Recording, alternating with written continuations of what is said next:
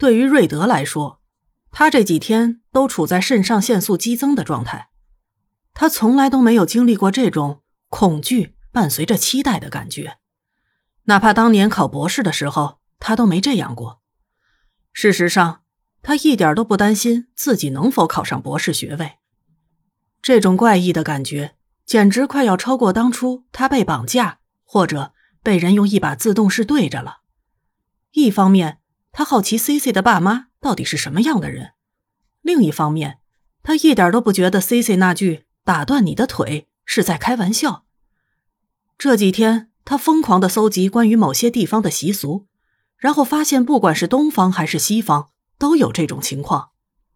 在俄罗斯，爸爸们微笑着拿着手枪和自己的女儿以及女儿的男朋友照相；在美国，老爸微笑脸拿着一把左轮，枪口对着女儿的男友，女儿则在一边笑得如花灿烂。这个时候。瑞德终于想起自家的小女友那个一脚踹废嫌疑犯、铁齿咬断舌头的种种铁血真汉子行为。瑞德觉得自己陷入了一个大危机，但是他决定义无反顾的往这个坑里跳进去。用中国话来说，C C 可是打着灯笼都找不到的好姑娘。而在另外一边，大卫·罗西正在面对一场意料之外。并且完全不可能有什么结果的另类艳遇，他就是偶尔想坐一次地铁上班。坐在他身边的是一位衣着时尚得体的东方女士。怎么说呢？用意大利老男人点满了的把妹技能来说，那是一位充满女王气质的亚洲女性。一丝不苟盘起来的黑色长发，精致而优雅的香水，以及得体的衣着和坐姿，不管从任何角度来看。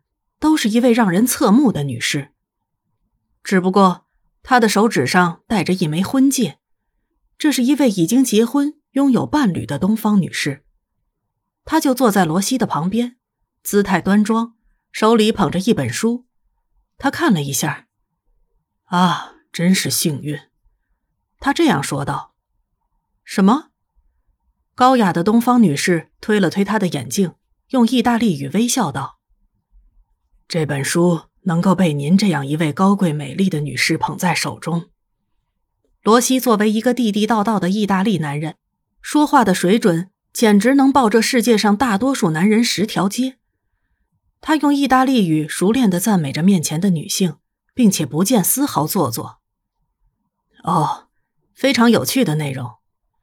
女人合上手上的书，她的意大利语熟练而地道。里面的一些内容让我想起夏洛克·福尔摩斯那惊人的观察力。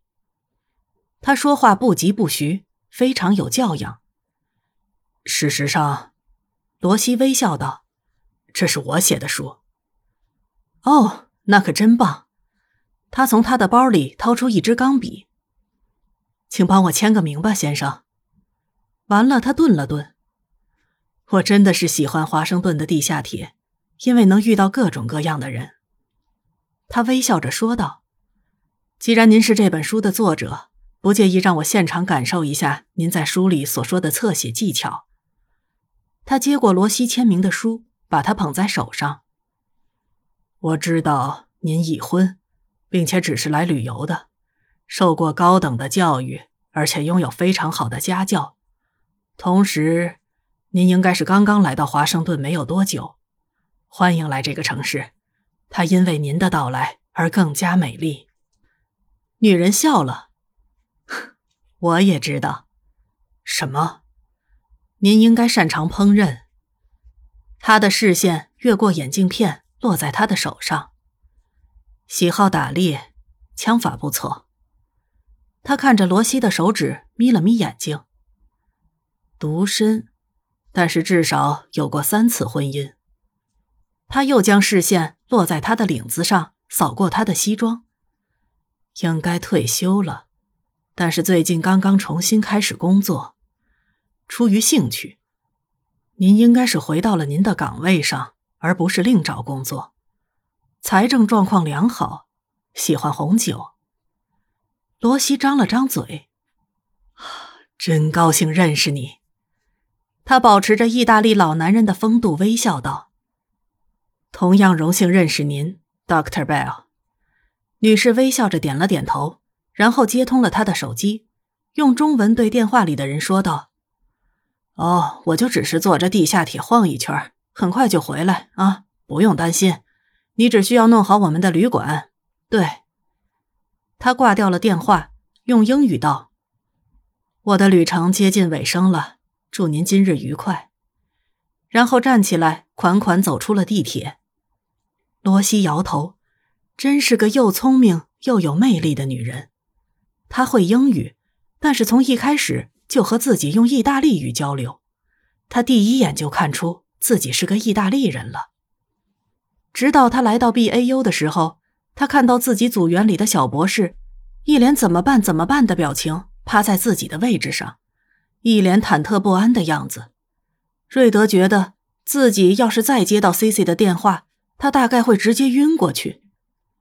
罗西对于这位据说是第一次交女朋友就要见家长的小朋友表示十分同情，以及，嗯，他觉得从自己离婚的次数来看，他还是不要去给他提供什么意见了。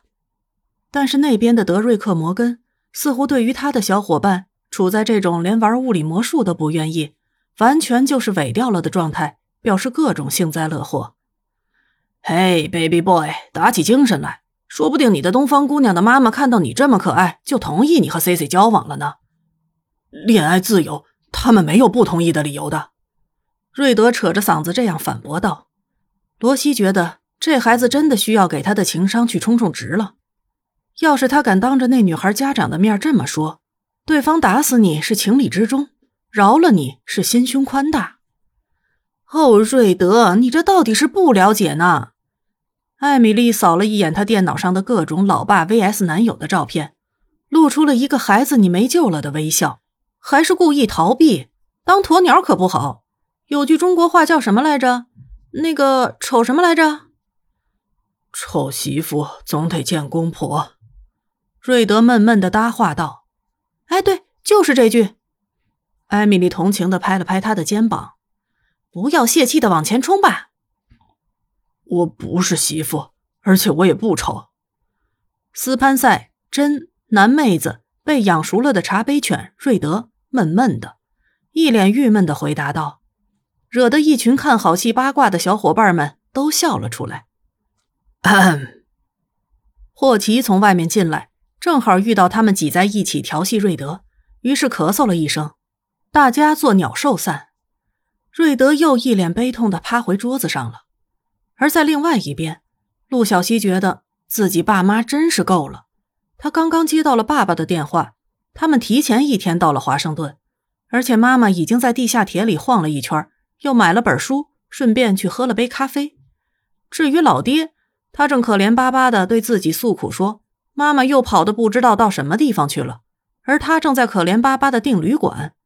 至于为什么是旅馆而不是直接住在陆小西这边，按照陆妈妈的说法，就是你一个大老爷们跑去挤女儿的租屋，知道的说你是女儿控，不知道的还以为你在干嘛呢。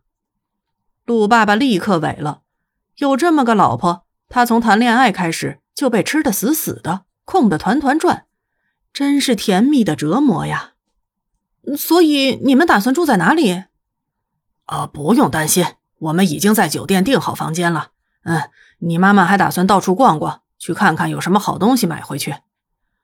陆初然点了点头。嗯，对，不用担心。你妈那个脾气，那个性格，你又不是不知道。我知道了。你们，陆小西小声问道：“你们打算什么时候来？”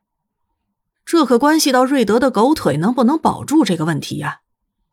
陆爸爸原本已经被自己老婆的极其自我、随性又女王的作风和打算给忙得焦头烂额，现在被陆小西一提，又想起来了，他们这是为什么要不远千里坐着飞机跑到美利坚来？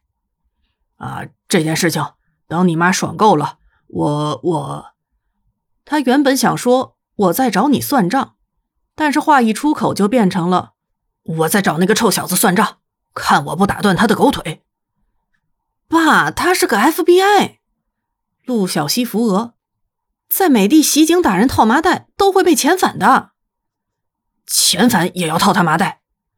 陆爸爸对于女儿胳膊肘往外拐的行为表示十分痛心，他握拳严肃的说道：“遣返前，先让我揍他一顿。”爸，他有三个博士学位，两个硕士学位。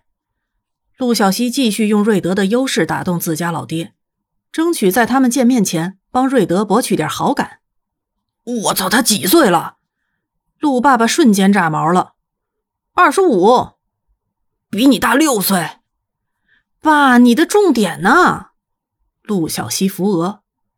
这时候，那边传过来一个熟悉的女王气场十足的声音。他的智商至少一百五十以上了吧？一百八十七，陆小西知道这是妈妈的声音，至少自家老妈抓重点的能力还算不错，在基因学上是个不错的对象。但是我的宝贝，你喜欢他吗？你们合适吗？妈妈一出口就知有没有。陆小西扶额，我没想这么多，妈妈。哦，没有关系，反正。